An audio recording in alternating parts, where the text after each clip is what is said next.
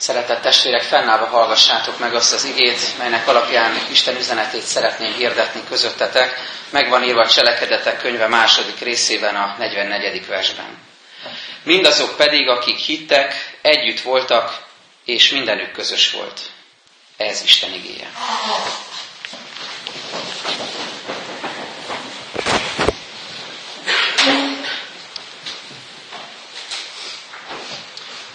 Sorozatunk előző alkalmával, múlt héten azt láttuk az igében, hogy a keresztény gyülekezet tagjai a hívő emberek, a hívő keresztény emberek, akik megtértek, akik szíven talált az ige üzenet, akik megkeresztelkedtek, akik kapták a lélek ajándékát, és nagyon fontos módon arról, arra is tanított minket az ige, hogy akiknek az életében változás indult el a lélek inspirálására.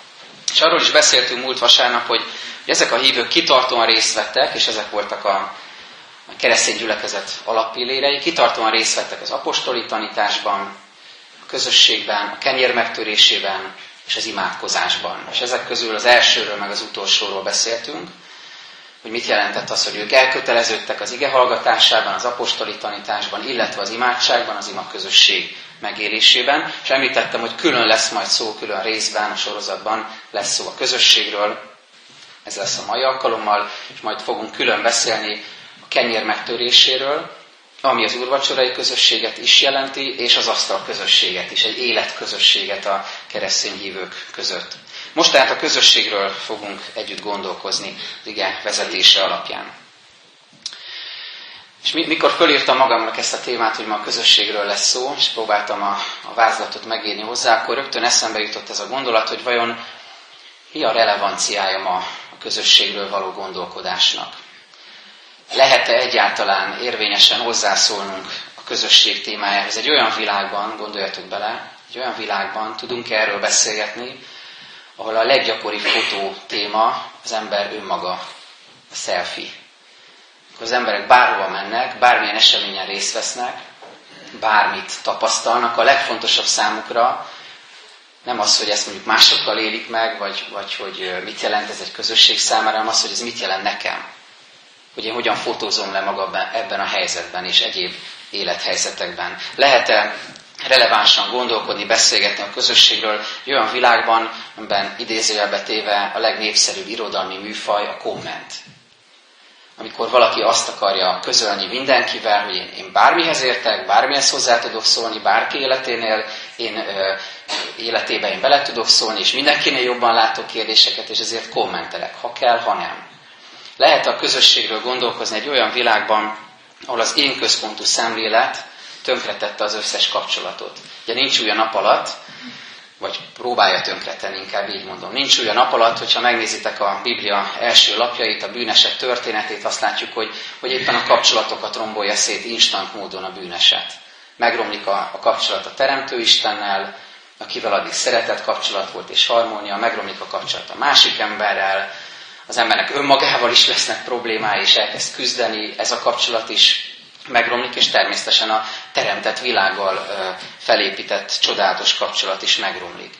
Így van az, hogy ma ebben az individualista szemléletben nem azon gondolkodik az ember, hogy mit hagyunk magunk után, mi lesz majd a következő nemzedékekkel, a teremtettség tekintetében, nem csak azon, hogy most én ebben hogyan találom meg a saját kényelmemet kell-e nekem azzal bíbelődnöm, hogy mondjuk egy plastik palackot a szelektívbe dobok-e, vagy sem, és gondolok-e arra, hogy ez majd hova jut valamikor, vagy lebomlik-e, vagy mi történik ezzel. Nem.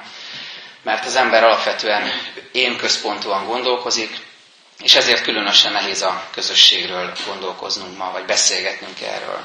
És még egyet hadd fűzek hozzá, az is nehézé teszi a közösségről való beszélgetést, hogy az egyéni igazságaink fölében nőnek Isten igazságának akkor kapcsolatok tönkre mennek, házasságok vannak tönkremenőben, vagy emberi kapcsolatok nehezülnek meg egy közösségen belül, akkor mindig ez történik, hogy az egyes emberi igazságok felnövekednek, egymásnak feszülnek, felágaskodnak, és az Isten igazsága kezd egyre kicsibé válni és relativizálódni, ha egyáltalán szóba kerül, ezért is nehéz a közösségről beszélgetni.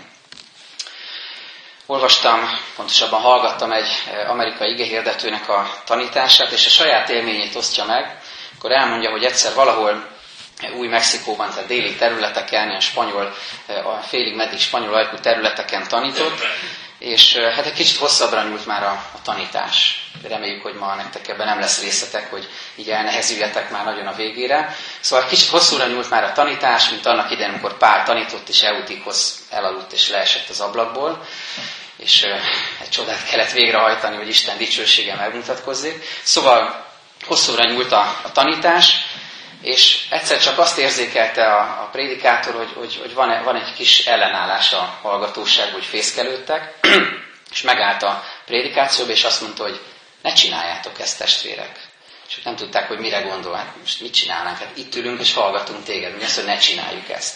És akkor megosztotta velük, hogy hát azt érzékelem, hogy, hogy máshol járnak a gondolataitok. Hogy egy, hogy egy kicsit olyan, mintha azt érezném felületek, hogy, hogy itt ültök, és azt gondoljátok, hogy nagyon jó helyen vagyunk, legjobb helyen vagyunk, szent helyen, szent időben, szent cselekményt hajtunk végre, de már azon jár az eszünk, hogy utána majd a takó étteremben hogyan fogunk kajálni egymással. Hogy milyen finom vacsorát fogunk enni utána.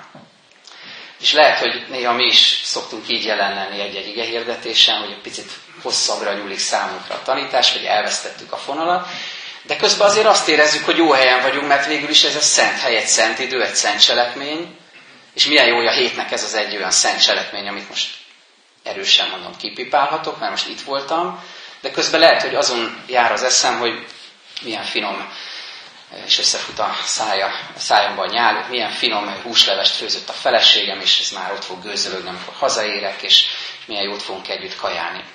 És erről, erről tanított ez a prédikátor, hogy, hogy itt valami félreértés van. A keresztény testvéri közösség az nem korlátozódik a templom falainra, templom falain belülre. A keresztény testvéri közösség az nem csupán azt jelenti, hogy egy időben egy órát eltöltünk egy helyen, és figyelünk Isten tanítására, hanem az az élet minden területére igaz kell, hogy legyen, és minden területre ki szeretné terjeszteni a lélek a testvéri közösségnek a megélését. Vagyis a keresztény gyülekezet által megélt, megtapasztalt testvéri közösség szerves része az életünknek.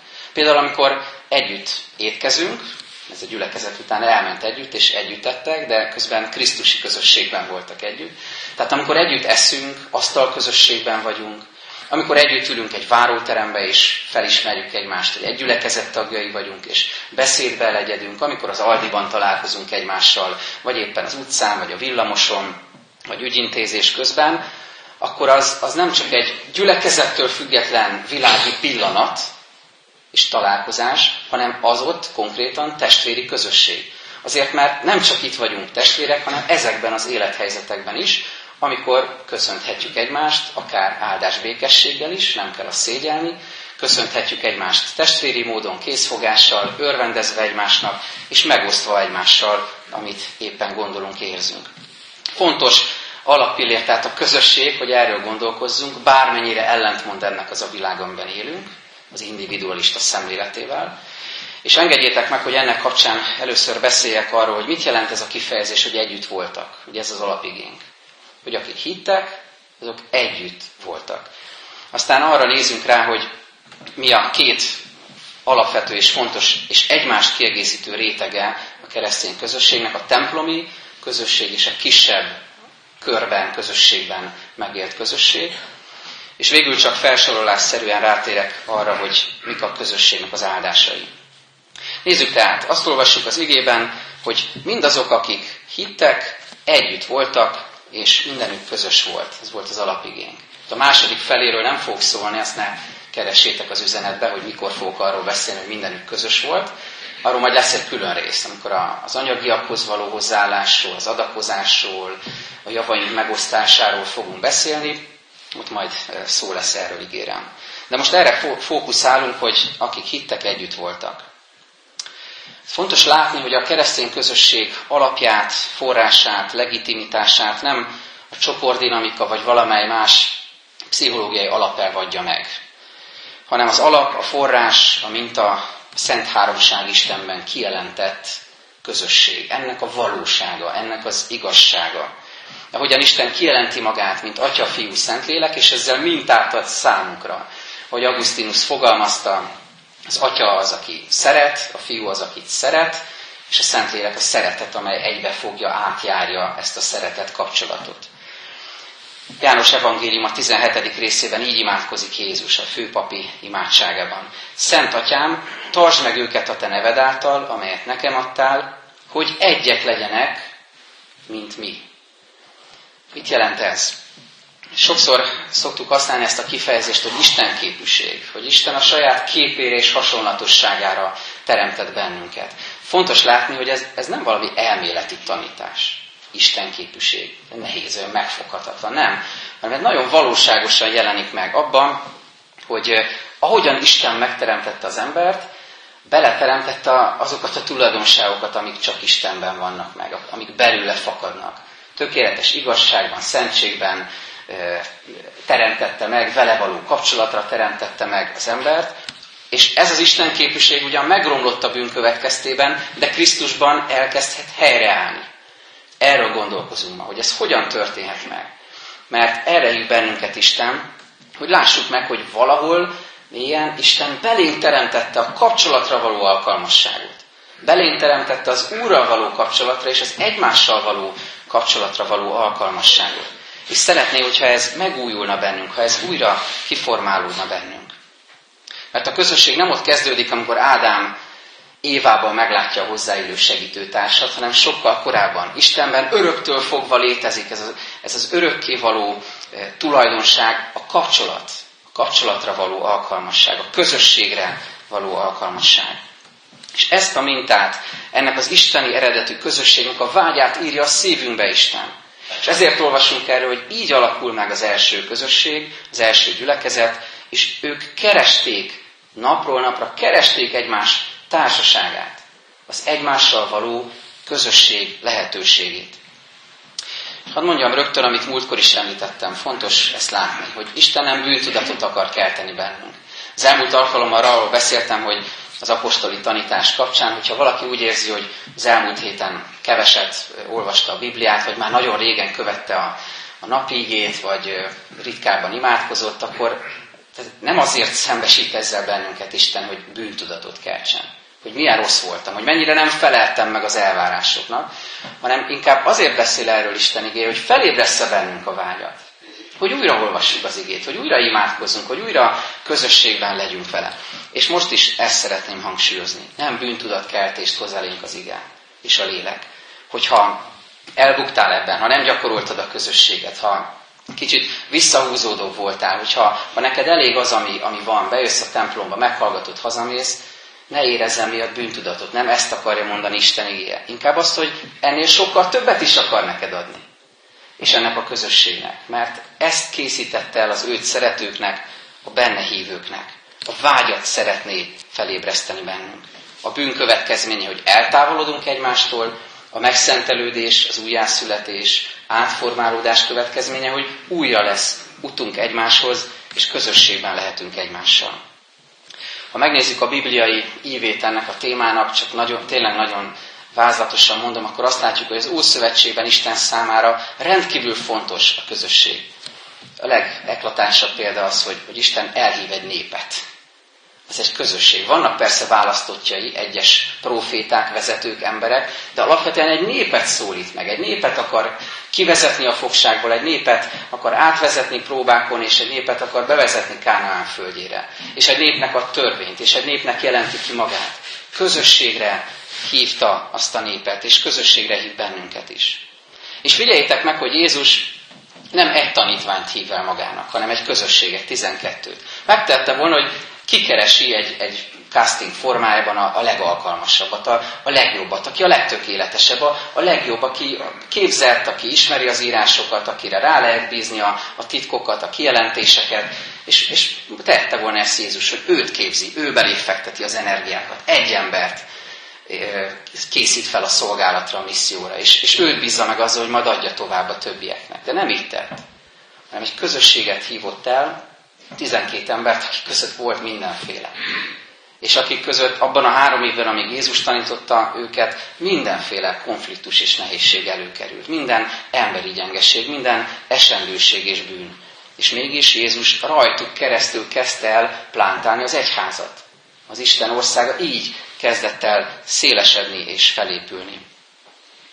És azt is látni kell, hogy bár Jézus végzett az evangéliumok tanúsága szerint egyéni lelki gondozást, oda mehetett hozzá Nikodémus az éleple alatt, ő oda mehetett a samáriai asszonyhoz, és beszélgethetett vele, megoldva az életének legfőbb kérdéseit, vagy beszélgethetett a gazdag ifjúval, de alapvetően mégis azt látjuk, hogy az evangélium iránya közösségi utat rajzol fel. Akik hittek, együtt voltak, és mindenük közös volt, ezt olvassuk itt az igében. Hadd mondjam el ennek két jelentőségét. Az egyik egy térbeli jelentőség, a másik pedig egy lélek szerinti, egy lelki jelentőség. Van térbeli, térbeli jelentősége, mi azt mondhatnánk erre, hogy, hogy nem virtuális közösség az egyház. A modern technika ezt lehetővé tenni, többször eljátszottunk már ezzel a gondolattal, hogy igazából ezt meg lehetne oldani sokkal szűkebb keretek között is, mindenki kap egy laptopot otthonra, itt egy kamera, én mondom a prédikációt, és föl se kell kelni az ágyból, otthon mindenki megnézheti, vagy ha akkor nem ért rá, akkor utólag. Szóval így is részt lehet ebben venni, lenne egy Facebook-szerű csoportunk, ahol hozzá lehet fűzni a kommentjeinket, vagy kérdéseket lehet föltenni, lehetne így kommunikálni egymással, de ez nem egy valós közösség lenne. Ez egy virtuális közösség. És Isten valóságos közösségre akar bennünket hívni egymással. Nem tudom, hallottátok ezt a kifejezést, hogy e-sport. Van, aki bólogat talán, de örülök, ha kevesen hallottatok erről. Elég abszurd a dolog, és az jutott erről eszembe, hogy e-sport, e-ház, de ez csak zárójelben. Szóval egy picit néha ebbe az irányba mennek a dolgok. Tehát az e-sport azt jelenti, hogy hát akik már nem egy kicsit lustábbak, és ugyanakkor szeretnek számítógépezni, nem kell nekik kimenni a pályára focizni, hanem elég tologatni a, az egeret, meg a gombokat nyomogatni, és hát gyakorlatilag fociznak egymással virtuálisan. És ebből már világbajnokságokat is szerveznek, és ezeknek az e-sportolóknak vannak edzőik is. Azt nem tudom elképzelni, hogy mit, mivel biztatják őket, hogy nyomogasd jobban a gombot, vagy mi, de hogy ez létezik, de ez egy ijesztő jelenség, ezt csak azt akarom ezzel mondani, hogy olyan jó lenne, hogyha az egyházba ez a szemlélet nem szüremkedne be, hogy mindent meg lehet oldani elektronikus módon, úgyhogy ott sem vagyok valójában, és nem vagyunk egymással valós közösségben. Inkább gondoljunk arra, hogy mekkora ajándék az, hogy térben és időben egy helyen lehetünk. Ebben az évben sokat imádkoztunk ökumenikus imaesteken is, most is a Gercsei templomban csütörtökön, az észak-iraki keresztény testvéreinkért, akik üldöztetést szenvednek, és akiknek hatalmas ajándék, amikor egyszer eljutnak egy imaházba, egy templomba, vagy csak egy otthonba, ahol, ahol éppen nem robbantják föl őket azért, mert Krisztushoz imádkoznak. Mi pedig itt lehetünk, és talán nem értékeljük eléggé ennek a felemelő voltát, ezt a lehetőséget. Ez az egyik tehát térbeli jelentőség. De van egy másik is, a lelki jelentőség, mert az, hogy együtt voltak, azt jelenti, van ilyen fordítása is, hogy összetartottak. Együtt voltak, összetartottak, kitartottak, közösséget alkottak, és ugyanarra néztek. Hogy Pál írja a filippieknek, Filippi 2-ben, ha tehát van vigasztalás Krisztusban, ha van szeretetből fakadó figyelmeztetés, ha van közösség a lélekben, ha van irgalom és könyörület, akkor tegyétek teljessé örömömet azzal, hogy ugyanazt akarjátok. Ugyanaz a szeretet legyen bennetek, egyet akarva, ugyanarra törekedjetek. A törekvés szót hadd húzzam alá, hogy ez a keresztény közösségnek egy nagyszerű lehetőség, hogy törekszünk erre a lelki egységre Krisztusban. Fontos, és ezt szeretném még megosztani veletek a téma kapcsán, hogy az individualista szemléletből formáljon bennünket Isten, amikor olvassuk ezt az igét, és a gyülekezetről gondolkozunk.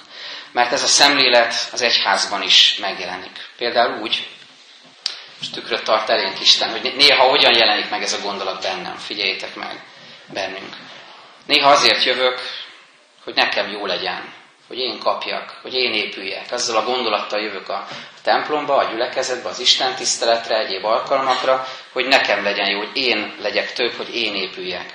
Meg azt a szófordulatot is megfigyeltem, biztos ti is, hogy eh, különböző gyülekezetekről, templomokról mondja valaki, hogy hogy el, elmegyek, és meghallgatjuk, mit mond Géza, István, Róbert, Kálmán, Zsolt, Gergő, Dávid. Elmegyünk, meghallgatjuk, mit mond. Ez egy nagyon komoly félreértés. És hadd tisztázza ezt számunkra most a lélek. Nem azért megyünk valahova, hogy egy embert hallgassunk meg. Most sem azért vagytok itt, bízok benne, hogy tudjátok. Hanem azért, hogy Isten lelkét meghalljuk, hogy Isten lelke érintsen bennünket, és az ő igét hallgassuk meg.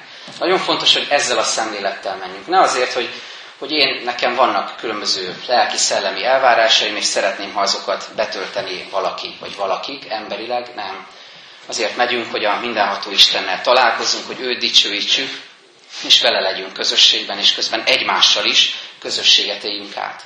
És ez az új szemlélet azért is nagyon fontos, hogy, hogy észrevegyük, hogy bár különböző lelki alkatúak vagyunk, de ezzel nem szabad takarózni. Nem szabad azt mondani, hogy, hogy én azért nem akarok többet egy közösségtől, mert én visszahúzódó vagyok. És nekem elég az, hogy megjelenek, aztán hazamegyek. Higgyétek el, mert lehet, hogy, hogy ez nagyzolós, hogy ezt mondom, de talán nálam jobban introvertált embert keveset találnátok ebben a gyülekezetben. Én nagyon visszahúzódó vagyok és bezárkózó, de az Isten lelke ki tud nyitni mások felé, és tud használni, remélem, közöttetek is. Tehát, hogyha valaki azt érzi magából, hogy ú, hát én nagyon bezárkózó vagyok, introvertált, én nem, nem akarok nem akarom kiteregetni a kártyáimat, én nem akarok kockáztatni, én nem akarok ennél többet adni, mint amit tudok.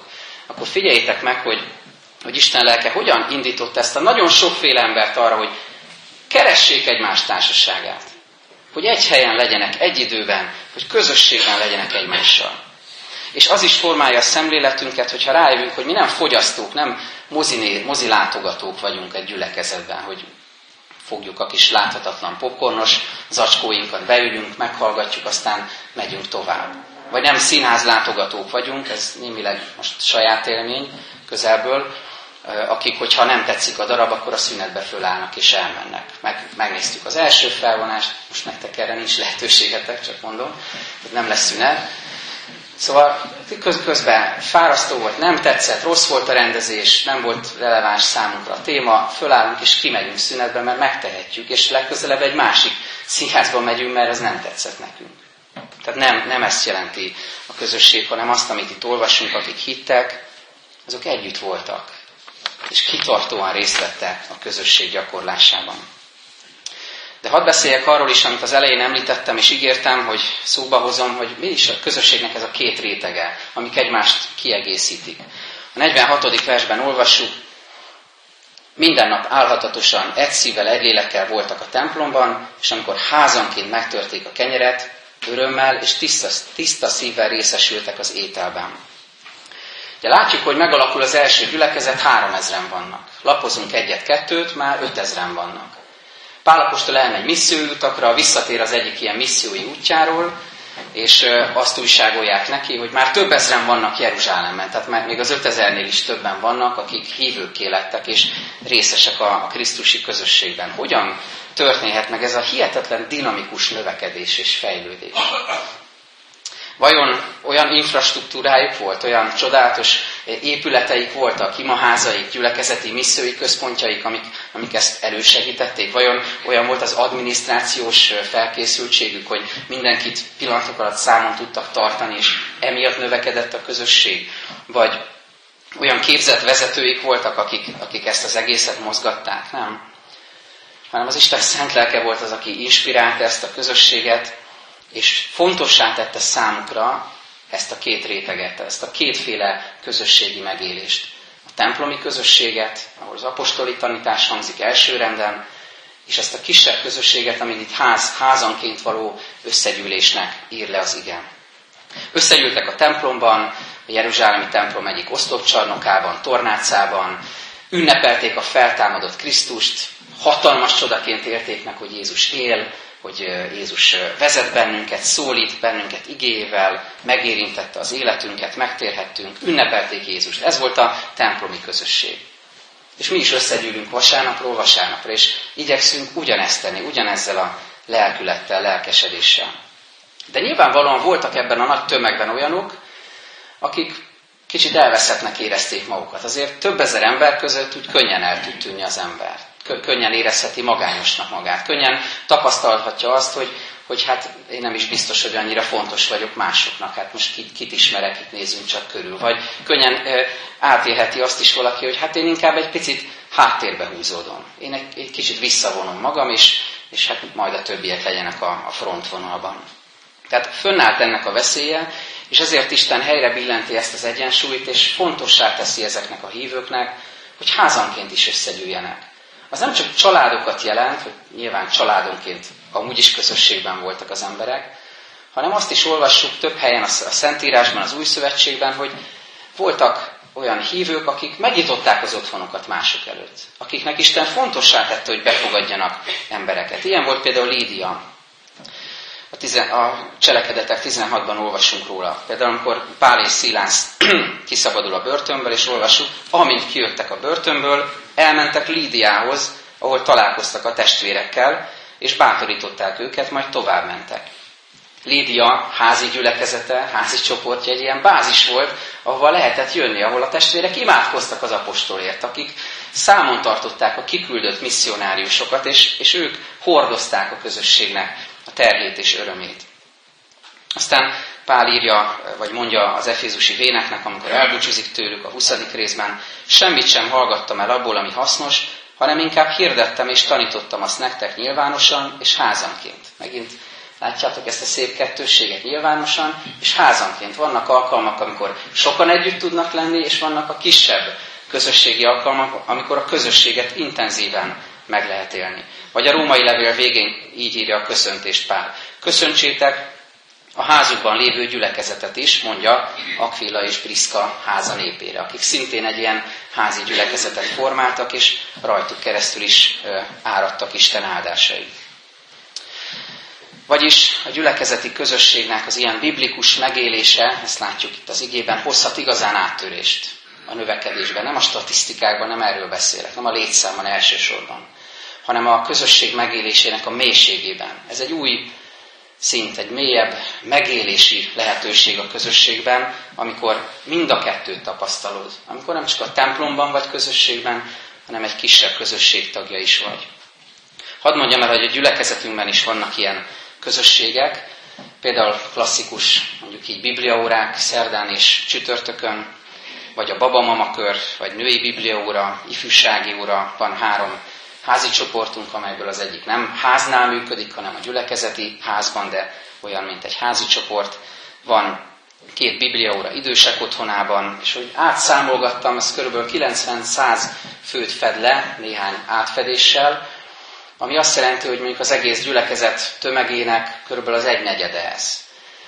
És azért imádkozunk, és azért dolgozunk a, a missziói bizottsággal is a gyülekezetben, hogy, hogy ez a szemlélet és a közösségnek ez a biblikus megélése és megjelenítése átjárja az egész gyülekezetünket, és mindenki tudjon kapcsolódni valamilyen csoporthoz. Most is formálódik éppen ezekben a hetekben két újabb házi csoport, és kérem is a testvéreket, hogy hordozzák ezeket imádságban.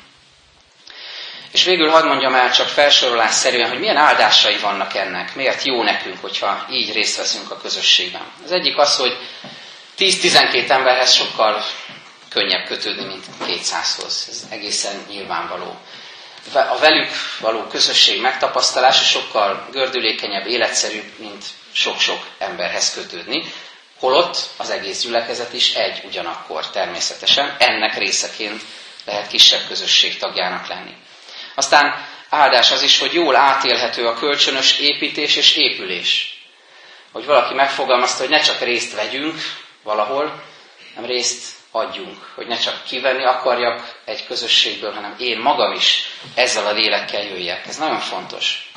Hogy így jöjjünk a gyülekezetbe, és így jöjjünk a kisebb bibliakörökbe, közösségekbe. Ne azzal a gondolattal, hogy hát én kimerültem, nekem arra van szükség, hogy én kapjak. Hát végre adjon már nekem valaki valami. Hanem az, azzal a lélekkel jöhetek, hogy de hát Isten nekem adott egy csomó gazdagságot. És lehet, hogy valakinek éppen arra van szüksége, amit én tudok hozni, amit én tudok adni. És lehet gyakorolni a megértést, egymás elfogadását, a gondolataink megfogalmazását, a személyes visszajelzéseket az igével kapcsolatban. Ahogy említettük az elején, ez is áldás, hogy ez a közösség ilyen megélése kiemel a fogyasztói individualista szemléletből. Aztán segít a szolgálat közös megélésében, majd a szolgálatról szóló rész kapcsán fogunk erről beszélgetni. Hordoz és megtart a közösség, ez is nagyon fontos. ima közösségeben lehetünk, egymást hordozhatjuk, egymást terheit, örömeit számon tarthatjuk, és ez egy, ez egy hatalmas erőforrás, egy háttér, egy lelki háttér mindenki számára. Talán emlékeztek a Betesda történetről. 38 éve beteg ember ott ül a tó mellett, és amikor Jézussal beszélget, akkor a legmélyebb fájdalmát így foglalja össze, Uram, nincs emberem.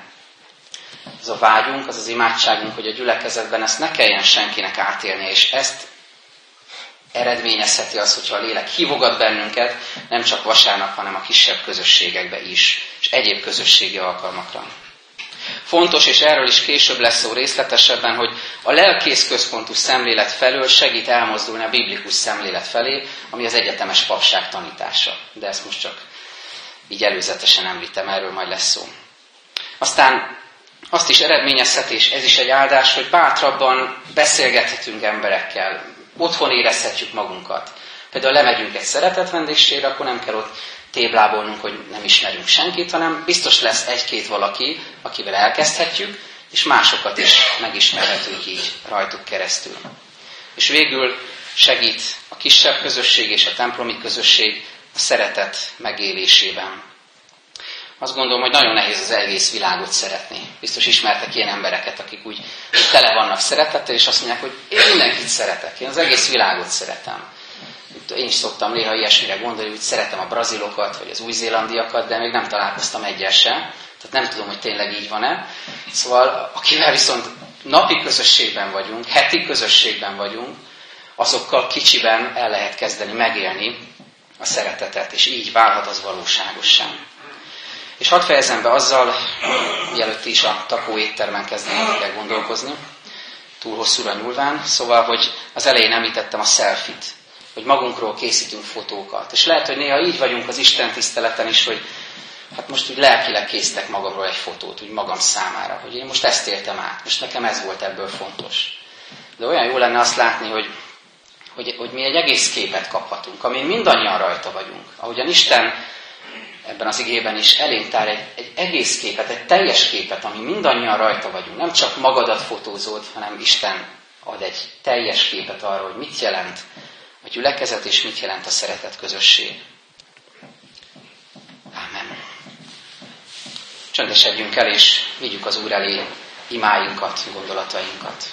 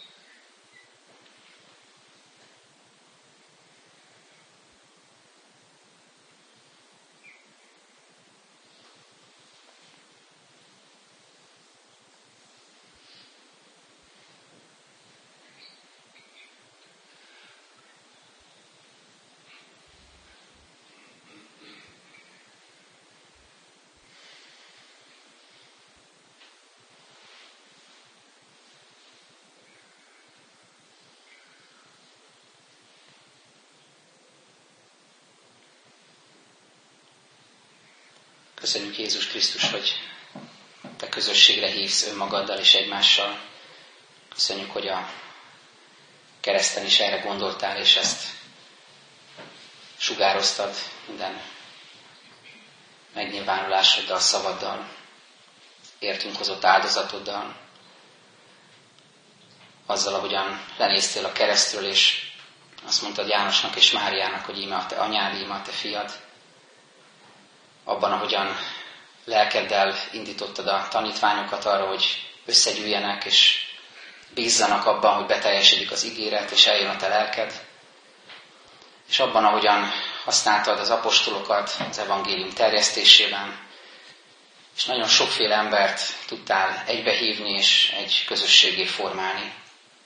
Köszönjük, hogy mi is tapasztalhatjuk ennek az áldásait, még akkor is, hogyha sokszor gyerekcipőben járunk, és sok védkünk, elesettségünk, sok töredékességünk van ebben, ezen az úton, de engedve a te szabadnak, igyekszünk és törekszünk. Köszönjük, hogy ebben segítségünkre vagy, és bátorítasz minket, hogy keressük a közösség megélésének az útját, hogy keressük a Te igédet és akaratodat vasárnaponként és naponként a Bibliaolvasásban, de hogy vágyunk arra, hogy ennél többet is átéljünk az egymással való közösségben, hiszen hihetetlen gazdagságot szeretnél ránk árasztani ezáltal. Urunk, könyörgünk azokért a testvéreinkért, akik most különböző akadályok miatt nem jöhettek el, betegségek, kórházban létel, ápolás miatt, vagy különböző félelmek és gátak miatt, amik megkötötték őket, és amik miatt nem tudtak jönni. Kérünk, hogy oldozd őket, és gyógyítsd őket, és hozd vissza közénk, hogy együtt örvendezhessünk ebben a közösségben neked. És kérünk, Urunk, hogy Te hordozd gyülekezetünk, családunk, nemzetünk közösségeit, egész egységét, és kérünk, hogy Te légy az, aki formálod a szívünket, igéd és lelked által. Köszönjük, hogy meghallgattad a magunkban elmondott imákat, és most testben és lélekben is fölemelkedve így imádkozunk a hozzá tanult imádsággal. Mi, atyánk, aki a mennyekben vagy, szenteltessék meg a te neved, jöjjön el a te országod, legyen meg a te akaratod, amint a mennyben, úgy a földön is. Mindennapi kenyerünket add meg nékünk ma, és bocsássunk meg védkeinket, miképpen mi is megbocsátunk az ellenünk védkezőknek. És ne vigy minket kísértésbe, szabadíts meg minket a gonosztól, mert tiéd az ország, hatalom és a dicsőség mindörökké. Amen. Énekeljük nemzeti imádságunkat.